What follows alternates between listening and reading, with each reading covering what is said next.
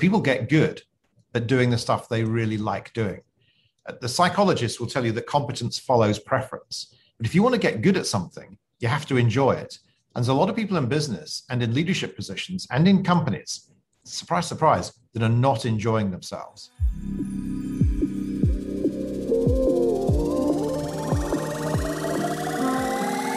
Plug into the minds of the world's cutting edge innovators, visionaries, and thought leaders, rewriting the rules of high performance at work. It's your time to make an impact. I am your host, Jason Campbell, and this is Superhumans at Work, a Mindvalley podcast.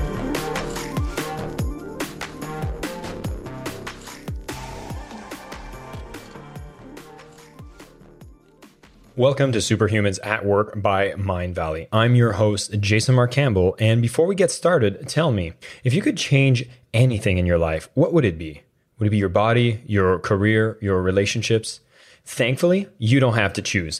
As a Mindvalley member, you'll get instant access to the wisdom of world class personal growth teachers and programs that can evolve you in every way for just $2 a day. Are you ready to make a change? Start transforming your life today at mindvalley.com forward slash superhuman. Hi, everybody. This is Jason Marc Campbell. Welcome back to Superhumans at Work. I have an incredible individual today, Chris Lewis, who is the founder and CEO of Lewis, which is a global communication agency built to help and inspire brands to shape tomorrow. He provides full PR, marketing, and digital services and bring people to tangible results from clients around the world. Chris Lewis has actually written several books, some of those such as the best-selling on creativity called Too Fast to Think, as well as co-authored a book, The Leadership Lab, Understanding Leadership leadership in the 21st century. Now, what we're going to focus today is on his latest book, which is actually called The Infinite Leader. And what we want to bring into the discussion here is in this idea of modern business leadership? How do we start balancing the demands? How do we actually look at all the different methodologies that exist that need to come into balance? There's so many different ideas, schools of thoughts, traditional leadership models. Do they still apply today? How do we update those to take into consideration everything that's happening within modern times of running businesses, which seems that things are moving faster. We need to keep up. And maybe the answer is not necessarily trying to go even faster. We'll be going deeper into that with the one and only Chris Lewis joining me today. Chris, welcome to the call. Thank you so much for being here. Thanks, Jason. And uh, I'm delighted and thrilled to be here. I've just looked through the chat window. There's some really great experience. Uh, so thanks everybody for giving up your time to come and listen to me. Oh, we're going to have a lot of people coming in also on the podcast side. For those of you who are Mindvalley members, of course, you get to join in live with our video chats and doing some additional Q and A. But what I wanted to start off with, Chris, is you know you started about the infinite leader, which makes me think that that's probably not the norm. So I kind of wanted to kick it off with saying like, what is the opposite of the infinite leader, and is that what we find as a majority in the population, and is that a problem? Well, the reason we called it uh, the infinite leader was because the book is about balance and balance is not something you never really achieve. And yet, in the business world, we live our lives by objectives, uh, tangible objectives that we think should be achieved. But one of the greatest things in business is the achievement of sustainability and, uh, and of balance. Because if the leadership can achieve sustainability and balance, then the rest of the team can be sustainable balance. And one of the biggest problems we see is burnout of people, both at the leadership level and within the teams themselves. And people think that if they haven't built a company and sold it within four or five years and made millions, that they're somehow a failure. And my point is that actually business is part of a community, it's part of a life, it's part of an ongoing process. And, and if the community is balanced and the business is balanced, people can be very successful. So many of the problems in business come when there's an imbalance, which uh, comes from people getting too rich in too short a time and also not thinking sustainably about the communities that they serve. Mm. And I feel like that's kind of rush that's kind of being compressed in time more and more. It's almost like, okay, you're talking about having success in three to five years. Now people are saying, like, well, no, that's too long. That needs to be even shorter. And they're saying technology is moving faster. Why is it that we feel so rushed when it comes to this place of leadership that makes us kind of miss what the point of our leadership is? Well, it's, it's a really good question, Jason, because this stuff that we're all going through on this call and uh, around the world is called life. And this is not a dress rehearsal. And also, I'd just like to remind a few people that this is supposed to be fun. And there's a reason that it matters that it's fun, is because people get good at doing the stuff they really like doing. Uh, the psychologists will tell you that competence follows preference. But if you want to get good at something, You have to enjoy it. And there's a lot of people in business and in leadership positions and in companies, surprise, surprise, that are not enjoying themselves. So think of this think of your favorite meal. Think of the meal that you love to eat the most, and then think of how long it takes you to eat it. And if I said to you, right, okay, supposing your favorite meal is this, and you've got to eat it in five seconds flat, would you enjoy it? So why should life in your business and leadership be any different? Why not take some time to enjoy it? Hmm. So then in that case, it sounds like a lot of people are in that position where they're leading a company, they're basically building something. The leadership competency needs to be there, but they're feeling forced to rush it? Or are we feeling pressures that makes it so that we have these demands that are forcing us to eat in that five seconds, like you made the example of the meal here? And what would it look differently? Because I feel like a fear that I'd have if I was running and leading a company and I was told, hey, I can take my time, I feel like the competition would come and take me over. And so Oh, it's not a question of taking your time. It's a question of using your time well. Mm. So, most people on this call will be, if I was to go around the virtual room and say, how many people receive more than 10 emails a day? How many people receive more than 50 emails a day? How many people are receiving more than 100 emails a day? And when you do receive those emails, do you look at them straight away? And if you do, you're getting interrupted 100 times a day. And if you're getting interrupted 100 times a day, that puts you in your left brain. What is this email? Who is it from? What are they asking me for? How must I respond? You're in your left brain. And one of the things that characterizes highly creative and successful people is that they use their right brains equally to using their left brain. And so their education has focused them on the profundity of their analysis and their left brain by depriving them of the parenthesis of using their right brains. And the genius and success comes from the mixture of the two. So it's not just about providing analysis, but also adding parenthesis. I see Craig is saying he's got 300 emails a day. And so he must be feeling really pressurized. And this is the point about the illusion of speed. If you answer 300 emails a day, you're going to be feeling that you're really going fast just to keep up. When in reality, I'll bet Craig has got some really good creative ideas. And how can he get to those if he's answering 300 emails a day? Hmm. It's interesting because, yeah, if we talk about these models that are like, okay, do more, don't stop, keep going, eh, you completely have to shut off that side of the equation that actually allows you to have the big breakthroughs. And I know, for example, you you talk a lot about the zero model and how we have, you know, two major elements in a lot of different axes, and it, this is almost represented in every area of leadership. You're talking about the rational, the emotional, the spiritual, physical. What happens when you start tapping into that? When you work with organizations and they start unlocking this, what happens to the leader themselves? Well, the immense power, immense potentiality is, is released. So let me just ask a simple question, and, and you can ask this of everybody. Uh, where are you? And what are you doing when you get your very best ideas? And I'm not talking about an idea that says, oh, I need to pop to the shop and get that. Uh, but the idea that's an epiphany, and you know you have them. There, it's an idea that comes into your head. So where are you and what are you doing when those ideas occur to you? I've been asking this question for, for 20 years now. I always think about the times when I'm having a walk. There's the shower that often comes to be just before bed. And I say within the workspace is usually when I'm actually blocking a time, like a, a set of time where I'm just like, I'm not looking at anything that disrupts me, but I'm just working at solving a specific problem. And I'm just leaving myself enough time to come up with something. So I'm looking at the responses, and nobody's yet said in the office at my desk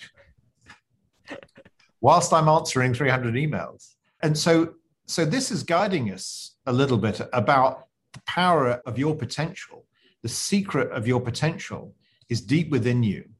One of the issues here, which is so deceptive, is that we've been taught all of our lives that if we try really, really hard, we'll be successful, we'll get better. Now, there will be some people on this call that have tried playing the game of golf and they'll have tried to hit the ball really, really hard. What what happens when you hit the ball or you try to hit the ball really, really hard? What happens? Oh, it'll slice one side. yeah. And so when you say to people, look, take a hold of the club, three out of 10, not 10 out of 10, and relax and don't try to hit it really hard, then you get much more of a natural rhythm that comes through.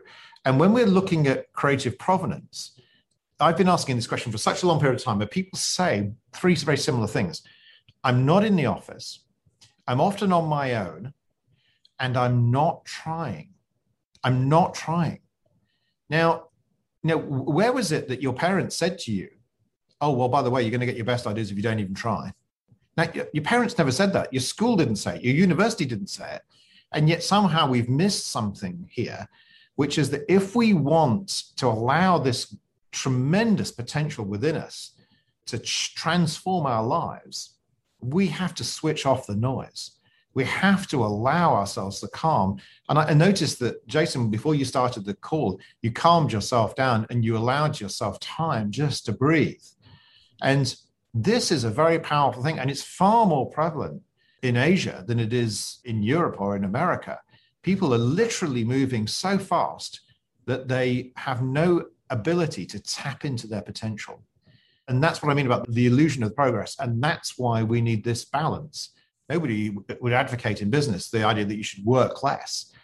But one of the things that you should allow yourself is these oases of calm because your genius is within you and it's just waiting to tap you on the shoulder and say, I've got the solution to that problem that you've been working on. And it's been working away for quite some time. But if you've got 300 emails to answer, it won't get a chance to even interrupt you because you're too busy interrupting it. I feel like the culture within the company would play a huge role in deciding what is considered okay behavior for someone who's in a leadership position. And I feel, especially in corporate America, there is a bit of that culture that says, like, yeah, the leader should always be working hard, should always show that they're working longer hours and everything. And so, once you introduce these ideas to these more traditional kind of companies, what are the ways that you can start finding yourself creating these pockets of calm so you can start tapping into half of the potential that you've completely shut off because you're always in that drill, do, respond to email, respond to fires, calm fires down. How do you start making that shift? Well, there's a variety of different techniques for that. I mean, one of the simplest techniques is the four most powerful words in the English language as far as leadership is concerned. That's what do you think? The leaders don't have to have all the answers. They can have great convening power. If you went to one of your most junior members of staff and said to them, What do you think? What would happen if you asked the lowliest member of your team, the janitor, the cleaner, the administrator, what would happen if you, the leader, went and said, What do you think? How do you think it would make them feel? Empowered. Yeah. And so when people are asked what they think, then not only do they tell you what they think, which is useful, but they also give you their perspective about what they're worried about, what they're anxious about, how they see you. And also, they feel immediately more connected because you've had the good manners or the empathy to ask a question that makes them feel important. And sometimes when you ask people what they think, they tell you the most extraordinary things. So, one of the ways this could work is um, create a, a room where you put a white line across uh, the center of it and you say to people, I want you, anybody that talk, anybody that crosses over this white line can talk about failure. And you can talk about failure with no sanction. So just cross over the line, and we call this the church of fail. Walk over the line and tell us how you failed. And you'll hear people cross over the line and say, I'm really beating myself up because I just wasted so much paper in the photocopier and it made me feel immensely proud of, of people when they're when they're talking about that as being a failure. I thought they were going to say, you know, I, I phoned in sick when I wasn't sick, you know, something like that.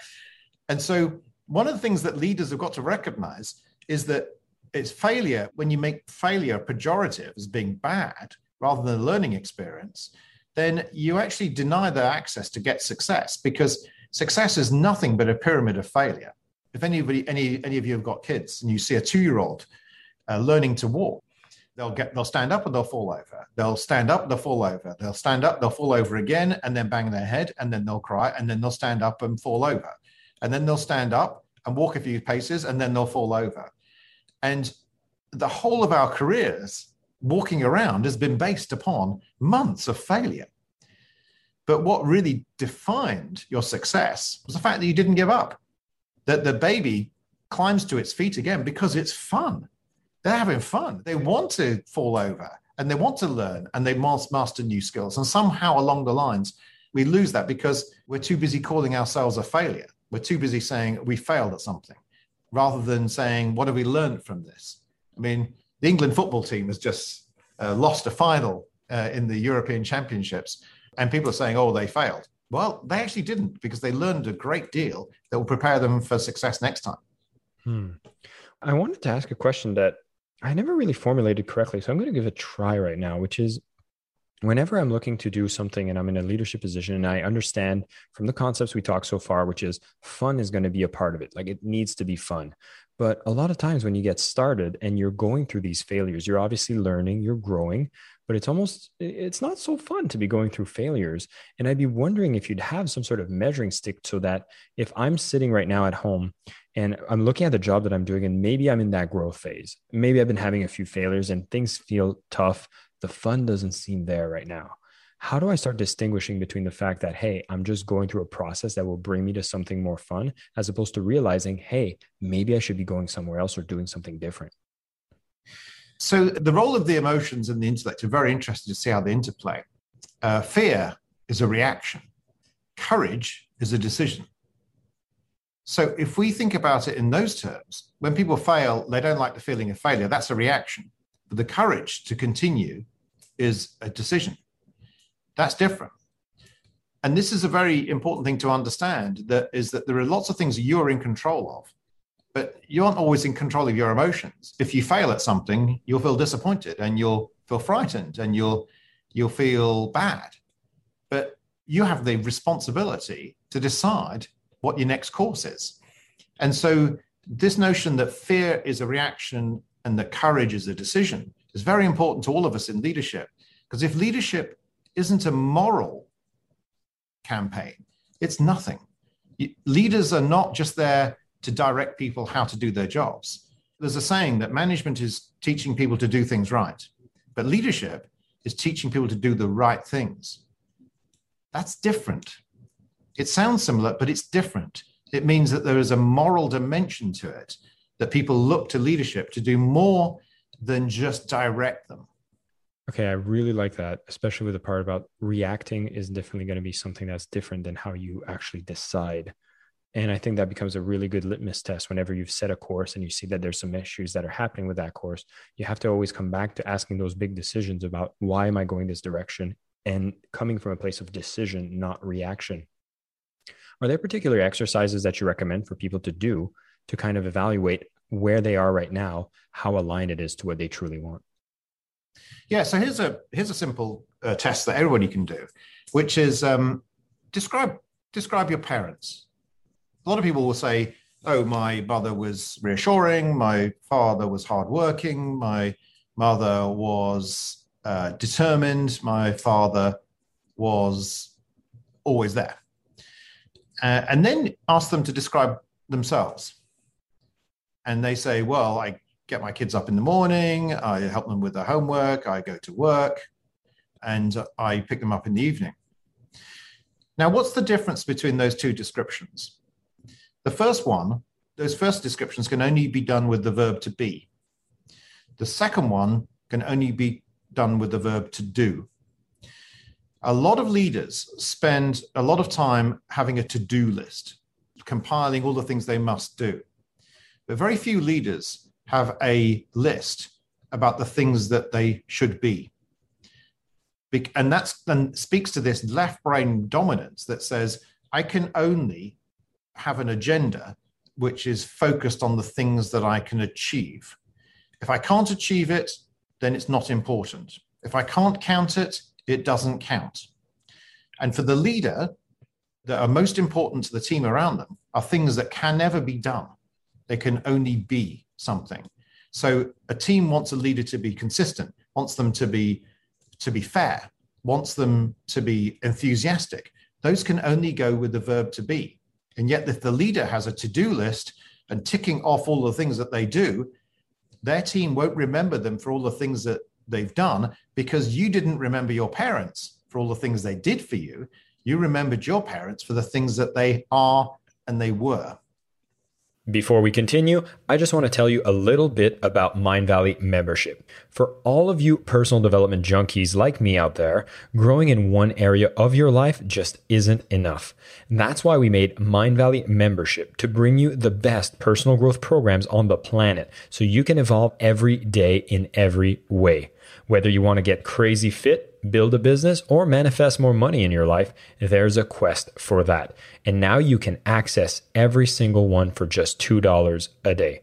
So if you're striving to become the best self and live the life you deserve, try out Mindvalley membership at mindvalley.com forward slash superhuman. Whoa, that's amazing. And I've never had anybody explain it this way. So I'm like mind blown by how accurate, true, and I think that's a bit of a wake up call for a lot of us who are either currently in leadership positions or aspiring leaders. And to get that to be list, is this something that you do some internal work? Is this something that you can find? Are there specific things that I should be? And even then, it seems like I'm looking external, but a lot of this must be coming from the internal. So I'd be curious to know what, what's the process here. Well, again, this comes back to the notion of balance, which is that we spend all of our time getting educated so we can do things better. And nowhere in university does anybody teach you, teach you how to be something. You don't learn that in university. They teach you to pass an exam, get a piece of paper to prove how intelligent you are. And yet, the thing that makes leaders exceptional is not what they do. People take that for granted. It's who they are and their values. And these days, we're entering an age where we're moving from the age of resources, where mankind is dominated by the possession of oil or raw more materials or territory or, or even money. And we're moving to an age of values, and the values are much more important. So, for instance, take the COVID impact around the world. In countries where COVID has got it in its grip, there is a feeling of lack of, of anger, of a lack of justice, a lack of organization. And they look at their leaders and they say, where are the values that protect us? Between leaders and the people, that's got to be a relationship which is based on love. It cannot be based just on what you do for me.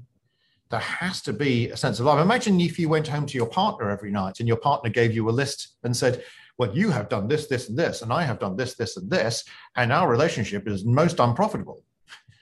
Your partners don't talk to each other like, well, actually, sometimes my partner does. My partner talks like that to me. But the relationship is supposed to be based on, on love and understanding. And a leader has to have that. And love is not something you can do, it's something you can be. And that's the point the balance between this and this. I, and I'm not advocating that people you know, should abandon logic and rationality. What I'm saying is that the, the rationality is important. But I think it was Einstein that said that the rational mind is a, is a faithful servant, but the intuitive mind is a sacred gift. We honor the servant but we've forgotten the gift.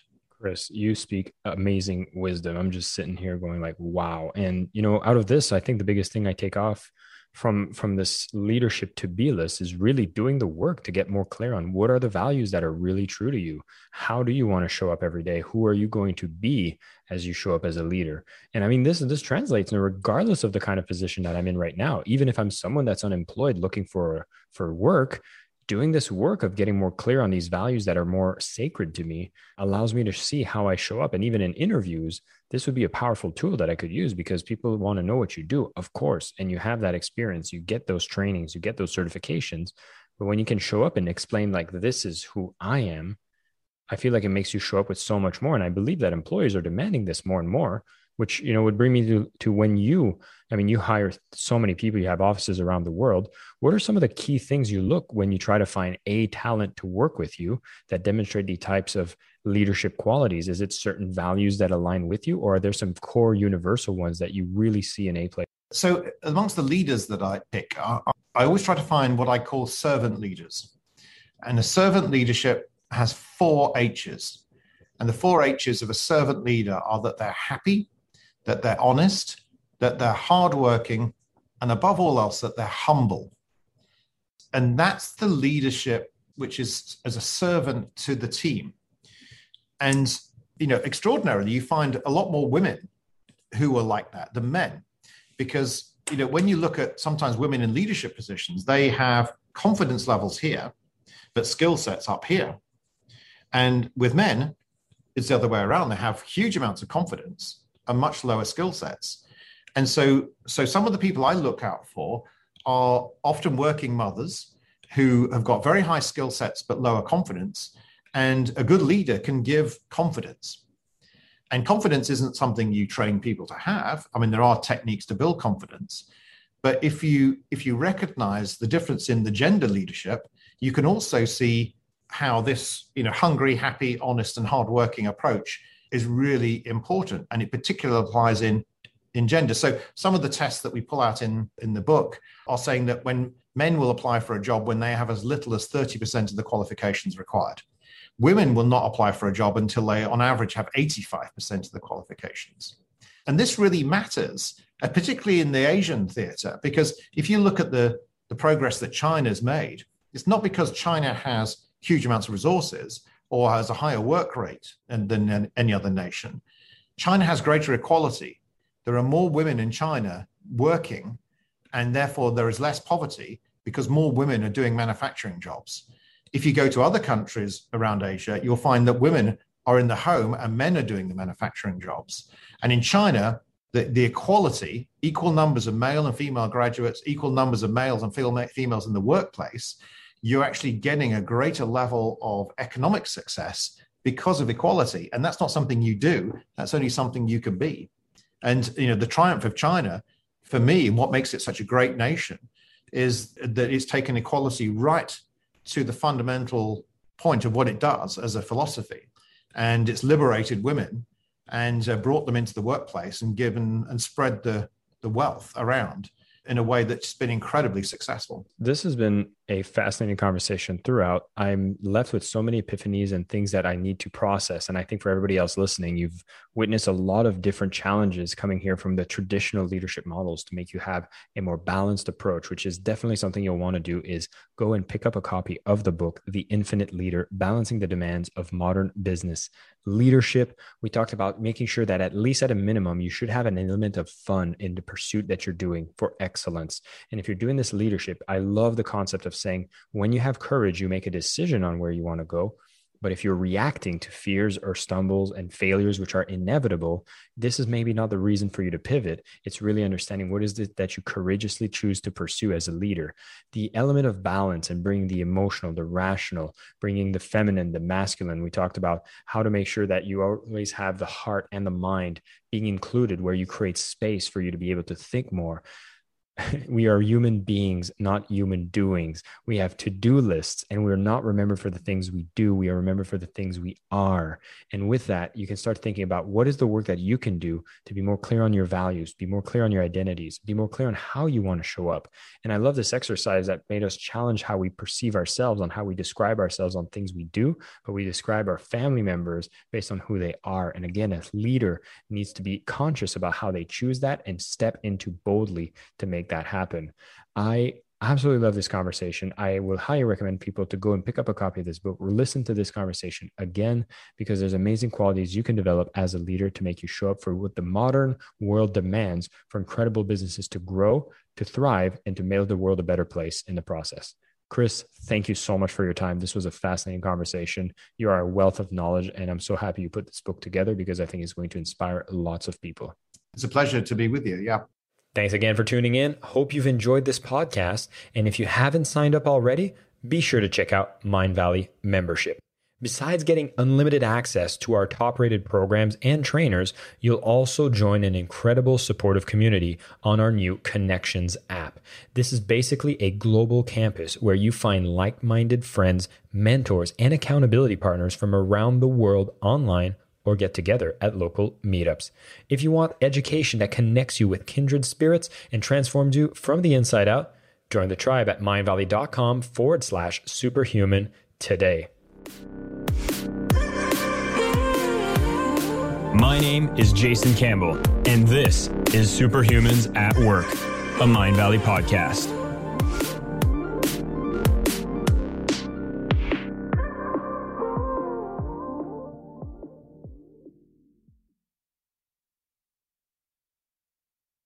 This is the story of the one. As head of maintenance at a concert hall, he knows the show must always go on. That's why he works behind the scenes, ensuring every light is working, the HVAC is humming, and his facility shines. With Grainger's supplies and solutions for every challenge he faces, plus 24 7 customer support, his venue never misses a beat.